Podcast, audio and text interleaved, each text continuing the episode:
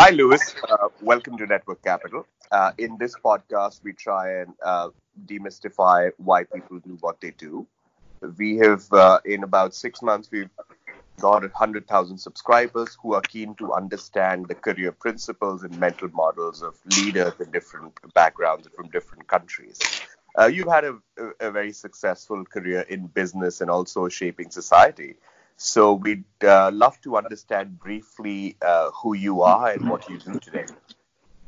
Thanks, Utkarsh, for this opportunity to talk to you. Uh, one of the things that I've learned over the last thirty years is that I need to be open to opportunities. And whatever I'm doing today is because someone came up to me with that thought and said, Lewis, why don't you look at it? And that's what's made my journey interesting. The fact that I've done so many different things, uh, which were totally unplanned. So when I was at, uh, I, I started, started, grew up all over the country, went to college in uh, Mumbai, then trained to be a chartered accountant, and got admitted into the University of Chicago to do an M B A. And uh, and like a lot of us at that time in the late eighties, we thought we'd work there for a few years, make some money, and then come back to India. And uh, I, I summer trained in Citibank in New York, and uh, was going to go back over there for the summer uh, for full time. And uh, I got a call from got a letter. Sorry, a letter. Those were the days when we got letters. They weren't emails. Wow. Got a letter saying we'd like you to interview with the Asia-Pacific uh, region of Sydney. And I wasn't planning on going back so early, but to me, it was a free trip to New York. So literally, I went there, went out with a friend the previous night, got drunk, because I wasn't interested in the interviews. But the people the, uh, I met, the first person was drove me nuts. The second person uh, caused my hangover to kick in. The third guy was this chap called Jai Dev Iyer from uh, Citibank India, and he talked about this very interesting job uh, to sell, to create and sell foreign exchange products in India, and uh, it was by far the most interesting offer I'd received, and it paid the least amount of money. And uh, and I came back because I've, I've always believed. But what that was the thought process at that yeah, time? Yeah, go ahead. How did how, how old were you, and how did you decide to take the interesting sure. job that paid the least? I was twenty-eight at that time, a little, little under twenty-eight, and uh, and I was, you know, there was this, just after the huge stock market crash in October two thousand seven, sorry, nineteen eighty-seven, and uh, jobs were tough to come by. I had a lot of the offers I was getting or conversations I was having were to do with being in financial control because of my accounting uh, background. So, uh, and uh, they didn't excite me. It gave me a chance to stay on in the U S, but the jobs weren't exciting. And here was this guy coming and talking about a job which paid me the equivalent of four thousand dollars a year to work in India and uh, and do something which was not finance related, in the sense that it wasn't to do with financial reporting. It was to do with marketing and, and selling products. Now, there's nothing in my C V which said that I was a seller, but he talked to people who knew me and felt that this would be appropriate for me, and that's what got me excited. So I remember talking to my dad at that time, and uh, and the view at that time was, you know, spend a few years in the U S and then come back. But, you know, I said, if I'm, if I'm going to stay on in the U S and I'm going to have jobs which don't excite me, I'd uh, I'd be miserable. And uh, this was the age when you got to do things which are different. So I decided to take it. And it, in hindsight, it was great because the team that I was working at in Citibank, uh, we, we, we were re- redoing a plan for the bank. And the bank implemented the plan. And then the bank lost a lot of money over the next two years. So I presume that half the team would have got fired over the, the next couple of years. Another friend of mine was running foreign exchange uh, in New York for Citibank. He said, come and work for me. And, and uh, if I'd taken up his offer, I would have been out of a job because a year later, that whole first-year batch was fired because of cost-cutting. So it worked out, you know, in a way, uh, great for me. It uh, uh, I, I came back to India And it actually set me up on a journey that was, in my view, fascinating. I spent three years over there. And then I got a, uh, talking to a friend of mine this morning. In the morning. But how were those three years? At what time? Well, I, enjoy, I enjoyed them. I enjoyed yeah. those three years. Uh, I was the first guy in the office. I was the last guy out. In between, I'd sometimes go and play rugby and go back to the office. I really enjoyed my work. And as I've told people, it's, you've got to do what you enjoy. I enjoyed it, but at the same time, there were some things which I didn't necessarily enjoy, some of the stuff that we were doing. So I was talking to a friend of mine one morning, a colleague of mine. And again, that after that evening, she was uh, having dinner with the guy who ran the treasury at H S B C. And he said, I need someone to run treasury sales uh, for me. And she said, talk to Lewis. He said, Lewis will never leave. You know, he's a diehard City banker, which I was. And she said, have that conversation. And he called me up the next day. And, you know, within a week, I had decided to move on to H S B C, which again wasn't doing well at that time. It was a much smaller bank than Citibank. But for me, again, it was the challenge of running a team and building it out. So, uh, and of Lewis, course, I just want to, I want yeah. I want you to explain your thought process at that time. You said two really interesting things. One about, uh, uh, you know, doing something you, you enjoy. And uh, the second is that you mentioned early on about how opportunities came to you. A lot of them were unplanned. So, like, in hindsight, how do you think people who are either not in jobs that they're particularly enjoying, how should they try and uh, move towards jobs or opportunities that are that way? And uh, do you feel that uh, the luck that you've created or l- the opportunities that came your way were uh, uh, can be created without, you know, blind luck? Is there more to it? Utkarsh, you raised a very interesting question. so, so let's look at the three questions which you asked. Right. Uh, do what you enjoy. Now, I had no idea what foreign exchange or treasury sales was about. I remember going into that interview in New York, I think in December nineteen eighty-eight. And uh, within five minutes, Jai Dev tells me, Lewis, what do you think about marketing foreign exchange products in India? And I look at him blankly and I say, I have no idea what you're talking about.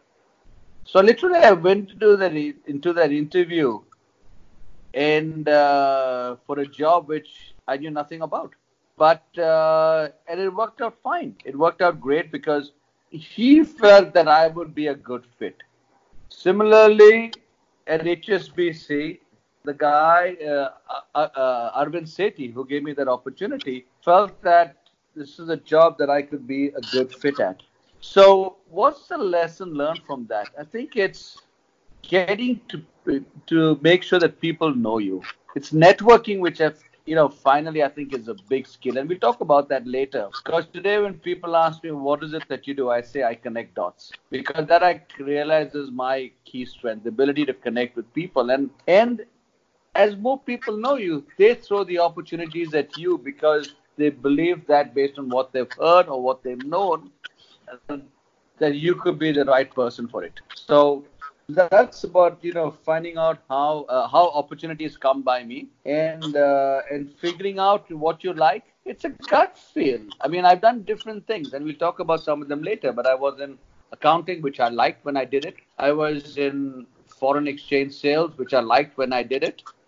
I then moved on to a larger treasury platform and then moved on to the investing side as in, in uh, and uh, now in the nonprofit space. And I've often wondered, why is it that when I'm in that particular job, I've loved doing it, but when I move on, I don't look back and stay connected with that. And I think it's just that the time has passed and I'm onto something more exciting and which which excites me.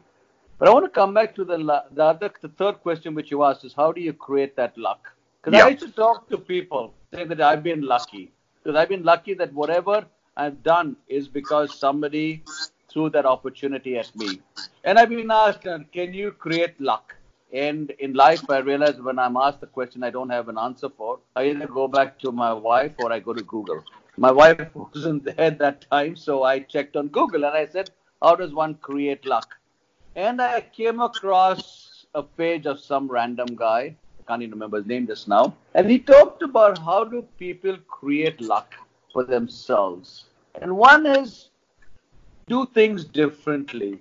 So, and this is what I keep telling a lot of people. If you go to work, uh, if you're working in a place and you take the same bus every day, you talk to the same people, you at lunch, you meet the same people, and you go back and you do the same thing every day, you're not going to create opportunities for yourself. So what you need to do is go out over there and have those conversations with people, meet new people, chat up with new, new folks. You go for an event, make sure you're talking to somebody who is uh, out over there doing something different. At a, at a reception, talk to new people. And that's the way you create opportunities for yourself. The second thing this guy talked about was see the good in everything. Everyone is so negative. If we are more positive about stuff, even when we have setbacks, it's always, what can I learn from that experience? And that's another important lesson to learn, which is being positive about everything you do. And even if you went for a reception or you went for a meeting and you came out with, you didn't get that offer, what could you have learned from it? The third thing he talked about was go with your gut. So listen to what your inner sort of mind is telling you about whether this feels good or not. Quite often people have told me I'm crazy. Coming back to India in eighty-nine was crazy. You didn't you didn't go back, people didn't come back to India in eighty-nine soon after business school. You wanted to work over there and, and you know and settle down in the U S. Two years later the, the the the economy opened up in India and I just happened to be at the right time at the right place. People tell me, oh Louis, that was very uh, you had good foresight. And I said no, it was just to do with the fact that I went for an interview because it was a free trip to New York, and it ended up with this journey. Yeah. Similarly, w- when I uh, left Citibank to join H S B C, people said you're crazy. H S B C is so much smaller than Treasury, but that's which year was a different trajectory in terms of career. That was in ninety-two. Uh, wonderful. ninety-two. So from ninety-two till two thousand two, um, that you, yeah. you were in your early thirties, and I think in this ten-year period, a lot happened. Could you tell yeah. us about some of the key learnings from this uh, this ten-year period, and what were the highlights? What surprised you? Uh, well, what did it teach you? Well, one, one, I got married. Okay, so I got right. married to Fiona, and um, and she was doing her. We actually, we met up, we reconnected in eighty-nine and she was finishing off her PhD in the U S and we got married in uh, ninety-three Jan. And we talked about the fact that our lives will be a roller coaster because I, we could be doing different things which, and, you know, some could work out, some couldn't work out. And I've just been lucky that things worked out for me, both on the personal side and at work. But so I spent two years with H S B C. I had a great time over there. It's a great bank. I had a chance to sort of, you know, uh, build out the team over there, learned a lot. But that's around that time, I also realized that I've had enough of being with a multinational. And uh, in a way, decisions why was were that? taken. Why, because there why were that? decisions taken by... Yeah, the reason why was because there were decisions taken by people who are sitting halfway across the world who have no idea about India. And I remember this was in the early days of the opening up of the economy. Today, there's a lot more awareness of India. But in those days, India was a small colonial outpost where, uh, where you know, you had to, which wasn't a big share of the market. So... So so I said, like, you know, here are people taking calls on what I can do based on imperfect information. So so so that was, so I was looking to join an Indian company. And in those days, those Indian companies which were professional didn't pay a decent wage. And those who paid a decent wage weren't professional. And then I get a call one day saying, Louis, we're starting a bank. Uh, would you be interested? And this was the team which Aditya Puri was leading. Bharat Shah was uh, was the person who called me up. And, uh, and we're talking about a bank called H D F C Bank. The bank had not even got its license by then. But to me, this was fascinating. It gave me a chance to to be in a startup. And I didn't really look at startups as something that I was familiar with. I've only been in large organizations. But this was my first startup, and I literally I came on board without even discussing compensation. So I just came on board because the opportunity. Were you financially secure by that time? No, I had no money in the bank. I had no money in the bank, and that's what you know. So people tell me, Louis, it's fine for you to talk about how you shouldn't worry about money, and I said, you know, till H D F C Bank stock had some value, I had no money in the bank. So all my classmates from Chicago would be flying all over the world, going on fancy holidays. I couldn't afford it. Understood. It is, I should, to me, it was just about the excitement. And, and, and, you know, maybe lucky. So, yeah, so I came on board. And then I was responsible for recruiting my boss and convincing him that he should join. And uh, how did you and, do you know, that? And, Talk to talk to us about that. That is a complex negotiation. I, I, I, I can't I can't remember, but I was I was just Aditya told me, Louis, you, you seem to be very infectious with your enthusiasm to do this. So uh, so so I was involved in convincing three to four people in the bank why they should come across and why I was giving up my job and why they should do the same with theirs. And people were concerned about, oh, I don't have my fancy car, I don't have my fancy club memberships, et cetera. And today it looks like a no-brainer, but at that time it was difficult convincing people. We struggled, and uh, and uh, you know, and who who knew whether we would succeed or not? Because people said we were crazy. Why would you want to go and join, try to set up a bank in India? No one had tried to set up a bank in India. What was the operating thesis of the bank, and uh, what specifically, in addition to having skin in the game, made sense to you? I think it's just the quality of the team. The team that Deepak Parikh put together through Aditya Puri was fabulous. And that's and that's why, you know, when you look at the fact that this bank has grown, the well, I mean, let's, let's be clear. No one expected H D F C Bank to be where it is today. It was beyond our wildest dreams. And, uh, I mean, in fact, if I had known it was going to do so well, I wouldn't have sold any of my shares earlier on. But... But the, the fact is that he brought in, uh, it, it's the quality of the team and uh, a huge control on cost and uh, on credit. I think that's that's what's important. You had credit run by Paresh Saptankar. So we were never the fanciest, most aggressive bank, for example, on the treasury side. There were other banks who were more aggressive. But, you know, they're, they're, they're, uh, those banks, some of them don't exist anymore today. Or those banks, uh, you know, share price hasn't done the way H D F C Bank has done. I think it's just focusing. And, you know, in those days, we never even talked about share price. It was all about let's just build a bank. Let's pro- prove that we can build a bank that we'll all be proud of. And uh, and so you did. H D F C, uh, you, you all built it into an institution. Um, yeah. How, like, what was, uh, what were some of the highlights and challenges of building it, and what did you do after? Well, the first was really trying to put everything into place.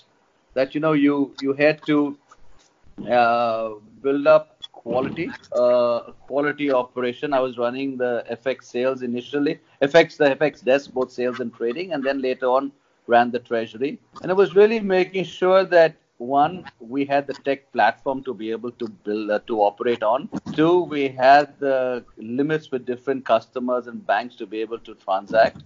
And uh, three was we had great people to run the team. And we weren't paying the highest amount in the industry. Not everyone had huge E S O Ps, so it was difficult getting good people. But we brought in people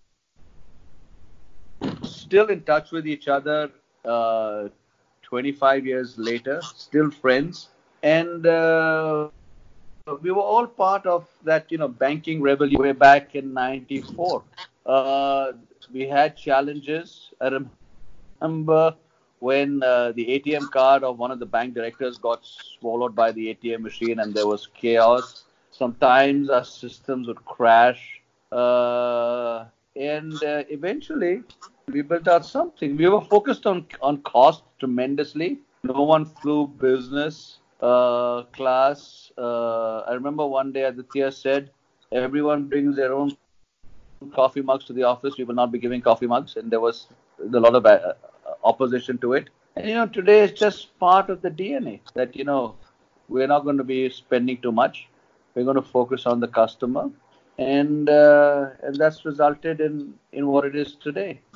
In ninety-nine, I'd been in Treasury for about eleven years. And I was, I was bored, frankly. I was looking to do something different.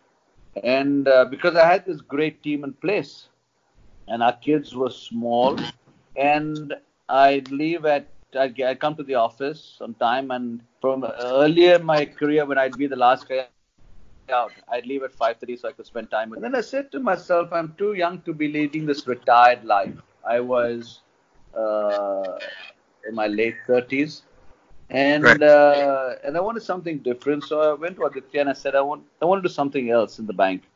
But there there wasn't anything that I could uh, do. And he said, Treasury is important.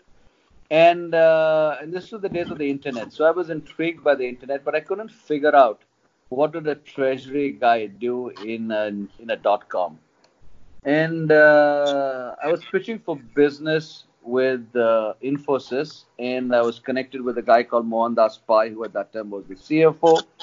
I wrote to him. He said he doesn't have time to meet me, but I could meet his assistant, Bala. So we were sitting with Bala and talking about H D F C Bank, and Mohan walks in and starts talking about some small company which needed help. And I connected him with a couple of people, and he says, Louis, you're wasting your time in banking. You should be in the I T sector.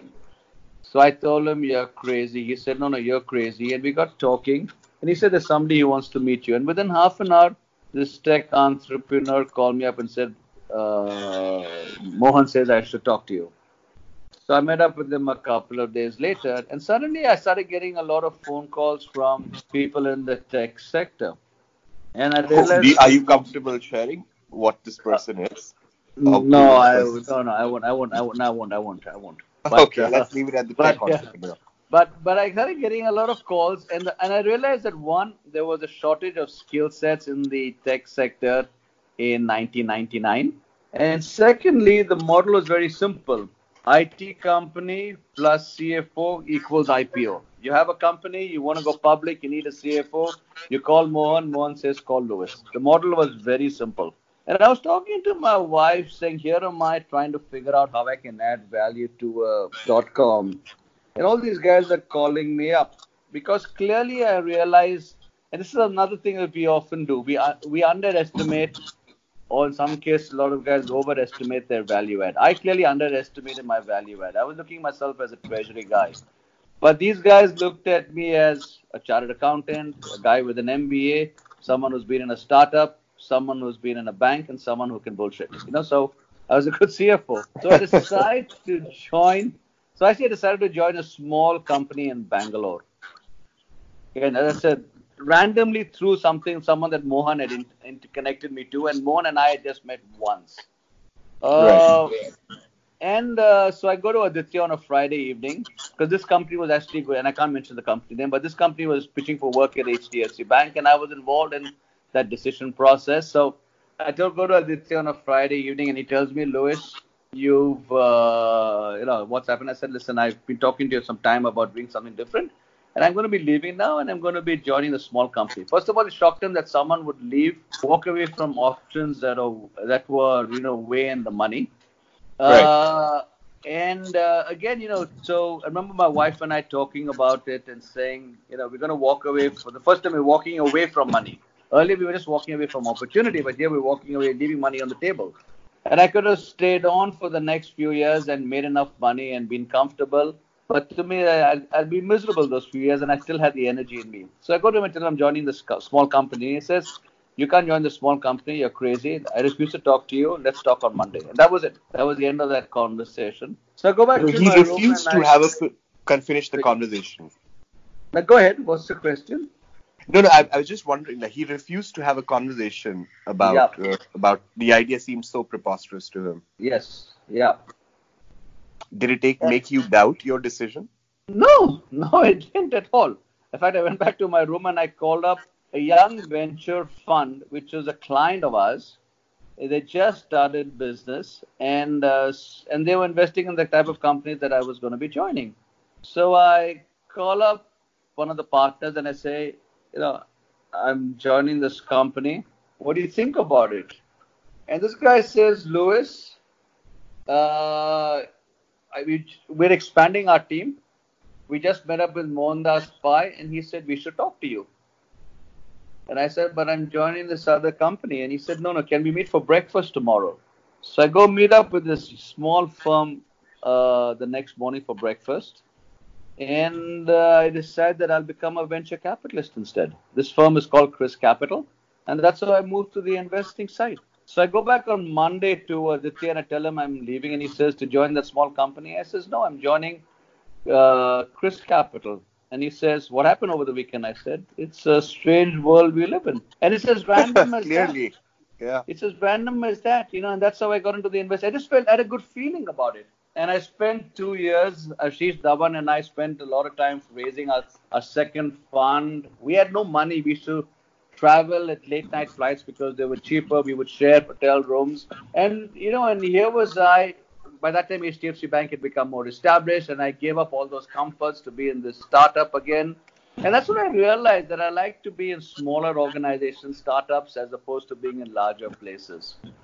And uh, and I did that for two years. And uh, I realized how was that those, how were those two years working fabulous. with uh, Ashish with ChrysCapital?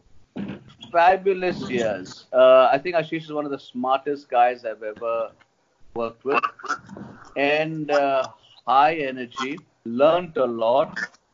But we were also impacted by that whole meltdown in the dot-com industry, and we started doing a lot of investments, which didn't personally excite me. So it was great financially, but to me, it wasn't something that excited me. So again, it was a call. I had now I had some money in the bank, and uh, I had some financial stability when I said, you know, you know, It's it's but but it doesn't excite me. So I reached out to one of my mentors, Deepak Parikh. I called him up and I said, Deepak, I want to meet you. He said, come over tomorrow. And I told him I've had enough of the of this tech investing and being in the, in the early V C stage, and I wanted to do some development stuff. And if you can give me a, a half day job at H D F C so that I can be home when the kids come home. Because also at that time at ChrysCapital, we were working crazy hours, and for the first time in my life, I was missing Parents' Day of the kids, kids' concert. And I said, that doesn't make sense. We were, our son was a few years old, and he'd go to sleep before I came home, and I'd leave before he woke up. And I said, this is bullshit. I mean, I'm only seeing him on weekends. It doesn't make sense. So, so I, uh, and, and to me, I've also always believed that when, when you sit down and realize the only reason to stay on was for the money, that's the time to leave. And uh, so I, So I told Aditya, so told Deepak, I want to work for half a day and be home when the kids come. He looked at me and said, I don't have that lifestyle. I don't see why you should. But why don't uh, you talk to I D F C? We've just got a mandate from the government to set up an infrastructure equity fund. Why don't you set it up and run? Talk to Nasser. So I go across to Nasser and I talk to Nasser Munji, who was the C E O of uh, I D F C. And uh, the government had a month or so before that, given I D F C the mandate to set up an infrastructure equity fund. So so here was I, just because I worked in ChrysCapital, people thought that I was a great investor. And, uh, and to me, this was exciting. I took three months off. I told them, let's, I want to take a break and hang out with the kids. And that's what I did. And, uh, and then in August, I think, of two thousand two, I went back to I D F C and said, okay, it's time I, got, I started, get, started get, getting back to work. And uh, But that doesn't sound like a half-day job. No, no, it was a full day. So no, I, but that was, I said, Deepak said, I can't do a half-day job because uh, uh, he doesn't have the same lifestyle. And so, but, you know, but to me, it was, again, to me, it was the challenge of, again, doing something which everybody said was stupid. Everybody I met said you cannot make money investing in infrastructure. In and, India uh, at that time, yeah. Yeah. And when someone tells me it can't be done is when I get excited about it.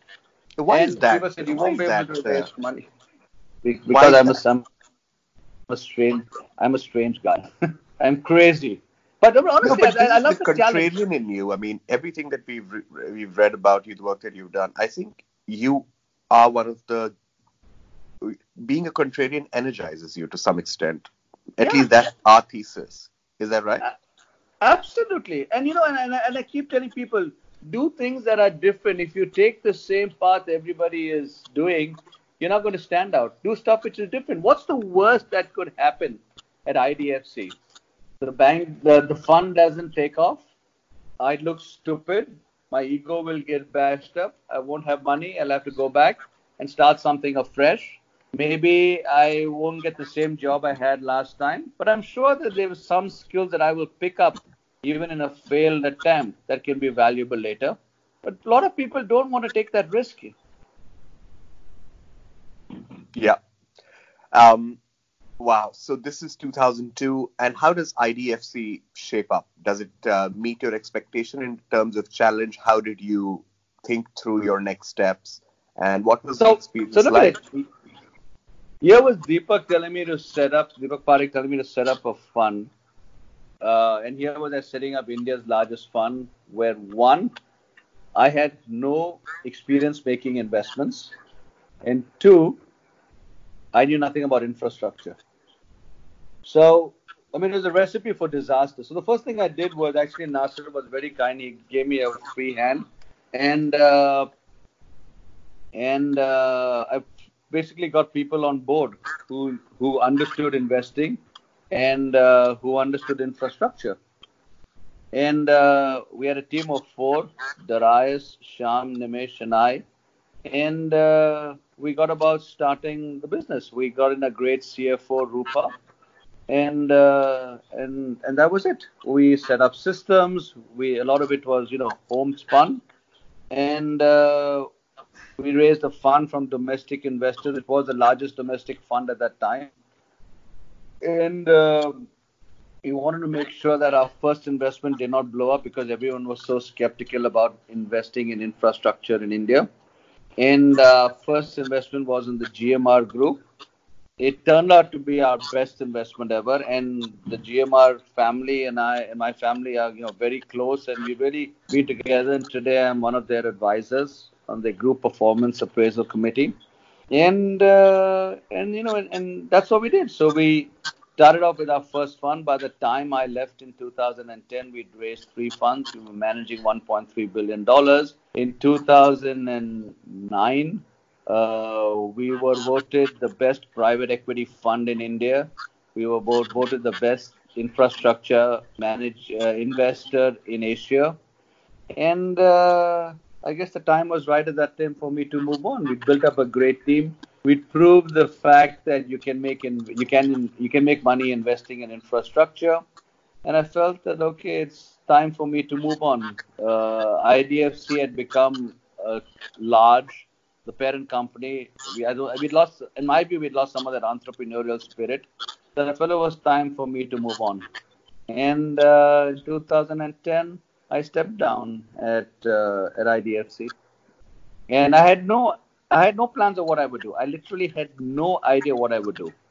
All I knew is what I wouldn't do. I wouldn't start something on my own, and I wouldn't uh, do anything full time because our kids at that time were thir- our kids at that time were thirteen and fifteen, and I said before they go off to college, let me stay at home and traumatize them. I'm a terrible father. So that's what I did. I I hung out at home. So a, a lot of my time in the first couple of years after I quit was really spending time at home. To me, my most uh, my my sort of scarcest asset was time. So I, and with kids, as you know, as you learn over time, is that is that you know you you got to be there when they want you, not when you when you want to be free. So it's a question of being available when they are, and.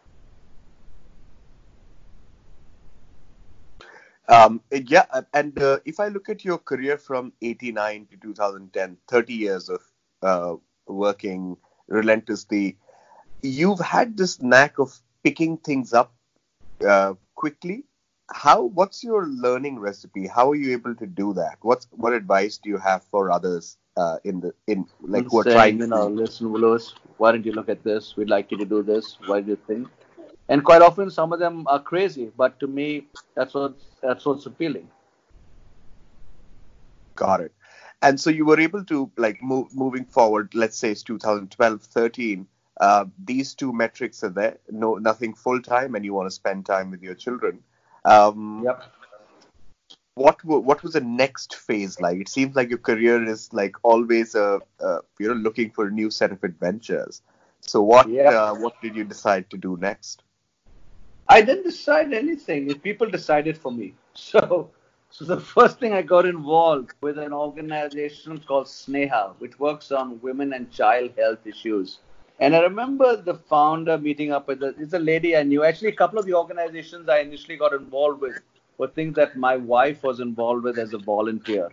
One was Akanksha in my uh, early bank of private equity days. And secondly was uh, Sneha, which my, Fiona was uh, a volunteer. And I remember meeting Armida Fernandez, who started this, and uh, telling her, you know, Armida, I know nothing about the health space, and I'd rather look at education. And her point was, you know, Louis, if kids don't get proper nutrition by the time they're three, whatever you do on education is a waste of money.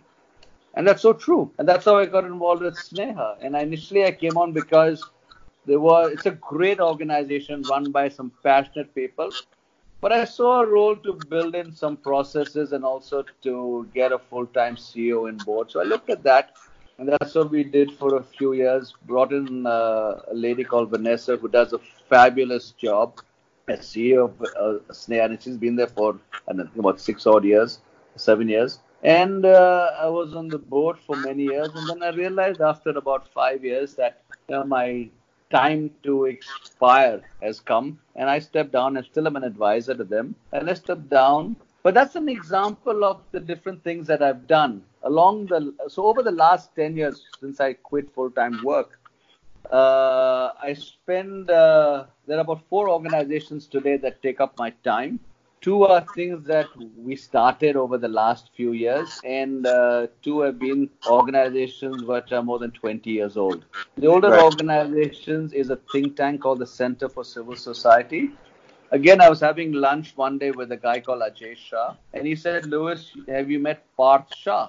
And I met up with Parth, and, he, and then I found that the work that they're doing at the Center for Civil Society is great. He came back to India to teach youngsters public policy and talk about the the ideas of freedom and personal choice, et cetera. And stuff that, you know, I learned a lot about it when I was at University of Chicago. So got involved over there, and now I chair the board. And uh, we've done some fascinating stuff. And through that, we've started last year the Indian School of Public Policy, India's first one-year postgraduate certificate program in public policy.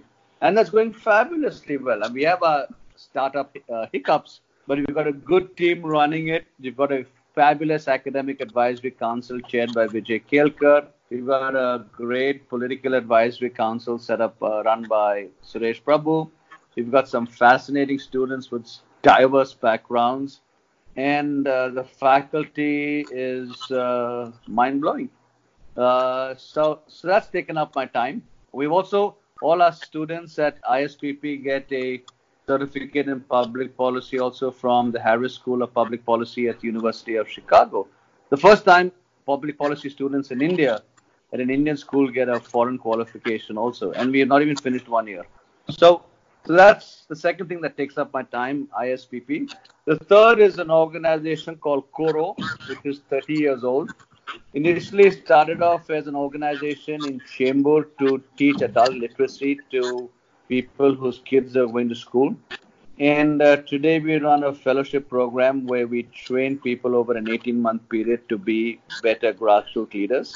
Uh, seventy percent of our fellows have come from backward communities, seventy percent are women, forty percent have only been up to primary school.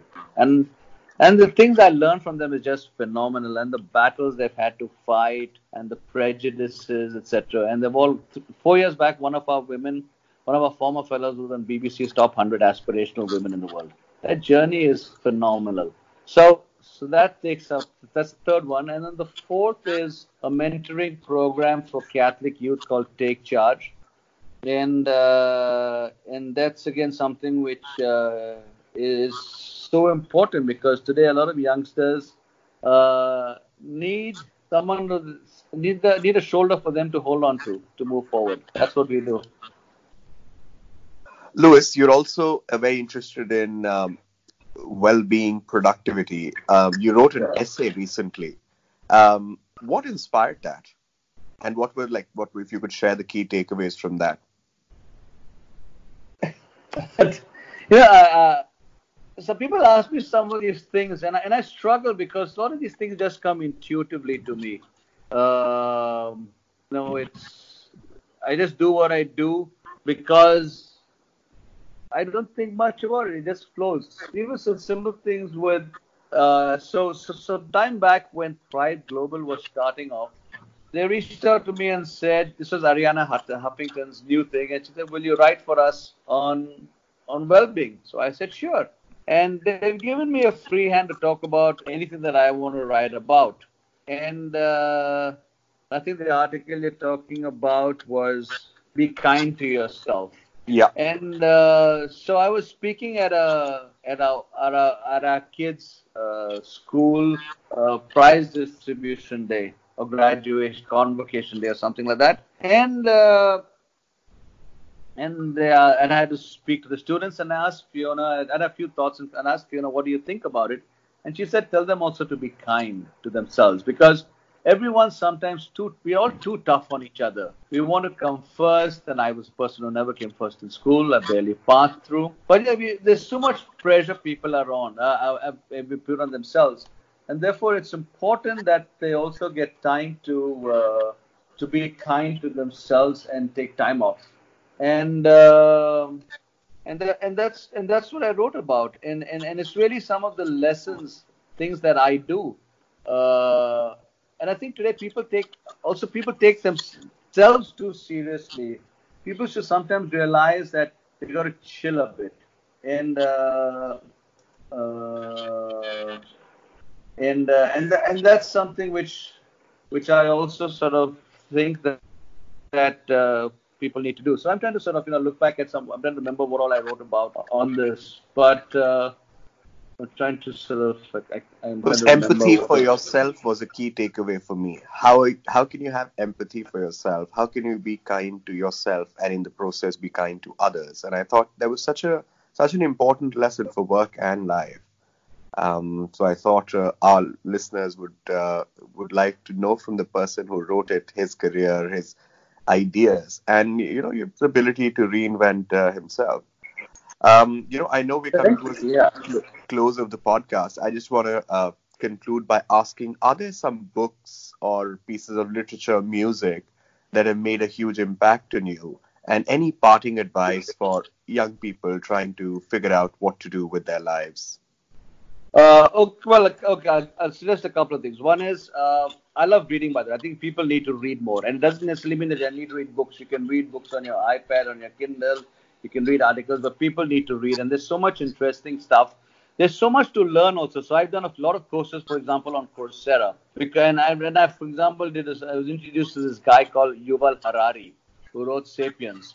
And it's only because I did a course with him on Coursera. And then I got to meet him a couple of times subsequently when he came to India. And it's been an eye-opener about how did mankind go from being at the bottom of the food chain to the top. So, so courses like that I found to be very useful. And today you have the opportunity to do so many of them. Uh, so that's one. Secondly, is I think people need to take the time out to meditate. Uh, you know, and, and, and it's important to, to take that time in solitude. And as I wrote in that blog, you know, I don't do it the conventional way. I work on, a, I use a Headspace app, and uh, and that's what I do. And I find it useful, and I can meditate wherever I am. Like I'm going to now head off for a meeting, and I'm meditating in the in the in the cab when I'm over there. Avoid unnecessary stress. Uh, and you know, and, and I remember seeing this movie with Julia Roberts in it called Eat, Pray, and Love. And uh, and I heard about this phrase called dolce far niente, the beauty, the sweetness of doing nothing. Sometimes just take off and do nothing, uh, and do what you love. So so it's a combination of things. But, but basically, what I'm saying is I've I'm I'm running today faster than I've run ever. But I you got to sometimes take time off, uh, and and and smell the roses, uh, read a lot, hang out with friends, and do what you love. And if and the last thing is, don't chase money. Money will chase you. Yeah. It's a fascinating note to end on. Uh, thank you so much, Louis, for your time. We seriously appreciate it. Um, and we look forward to catching up with you and uh, hosting you for a masterclass following up. Thanks, Utkarsh. Thanks for this opportunity. See you soon. Bye.